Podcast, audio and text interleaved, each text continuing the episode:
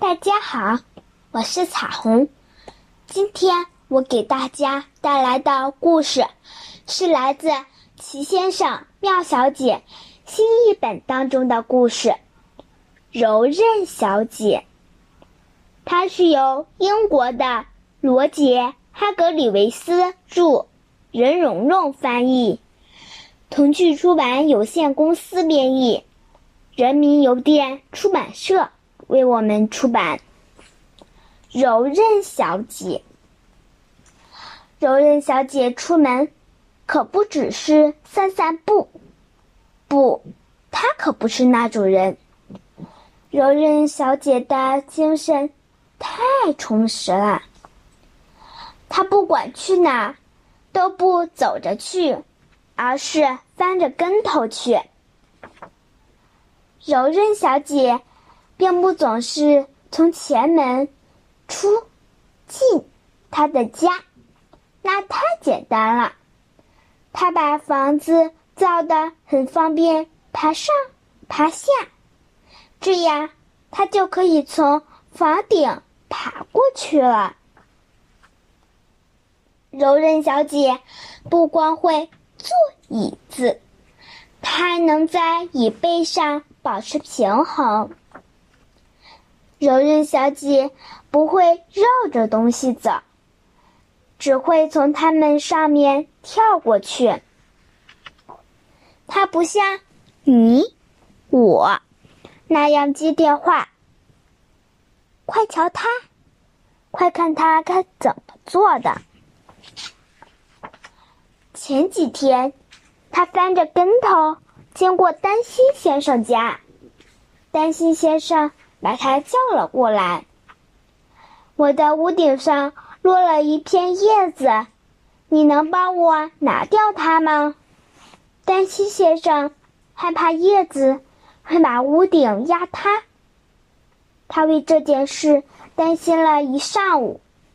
我有一把长梯子，他补充说：“我不需要梯子。”柔韧小姐说完，就闪电般的翻上了丹心先生的房顶，把叶子拿了下来。柔韧小姐没走多远。就来到了树先生家，树先生正站在梯子顶上，给屋顶刷油漆。真糟糕！莽撞先生转过街角，从梯子底下经过。确切的说，他想从梯子底下走，但因为他是莽撞先生。所以他直接走向了梯子，砰！结果相信你已经看到了。柔韧小姐目睹了全市的经过，他完全不管横在地上的梯子，直接翻上瘦先生的屋顶，带着他安全的回到了地上。他只用一只胳膊就夹住了瘦先生，因为他不太重。第二天早上，大家都听说了柔韧小姐的勇敢行为。叮铃铃，叮铃铃，电话铃响了。哦，是傲慢先生打来的。有一把雨伞插进了我的烟囱。听说你很擅长翻屋顶，我希望你五分钟之内能过来。傲慢先生的房子是你见过最大的房子。翻上傲慢先生的屋顶是一次真正的挑战。柔韧小姐说：“柔韧小姐根本没花多少时间。”就翻上了傲慢先生的屋顶，她稳稳地站在烟囱上，这很容易。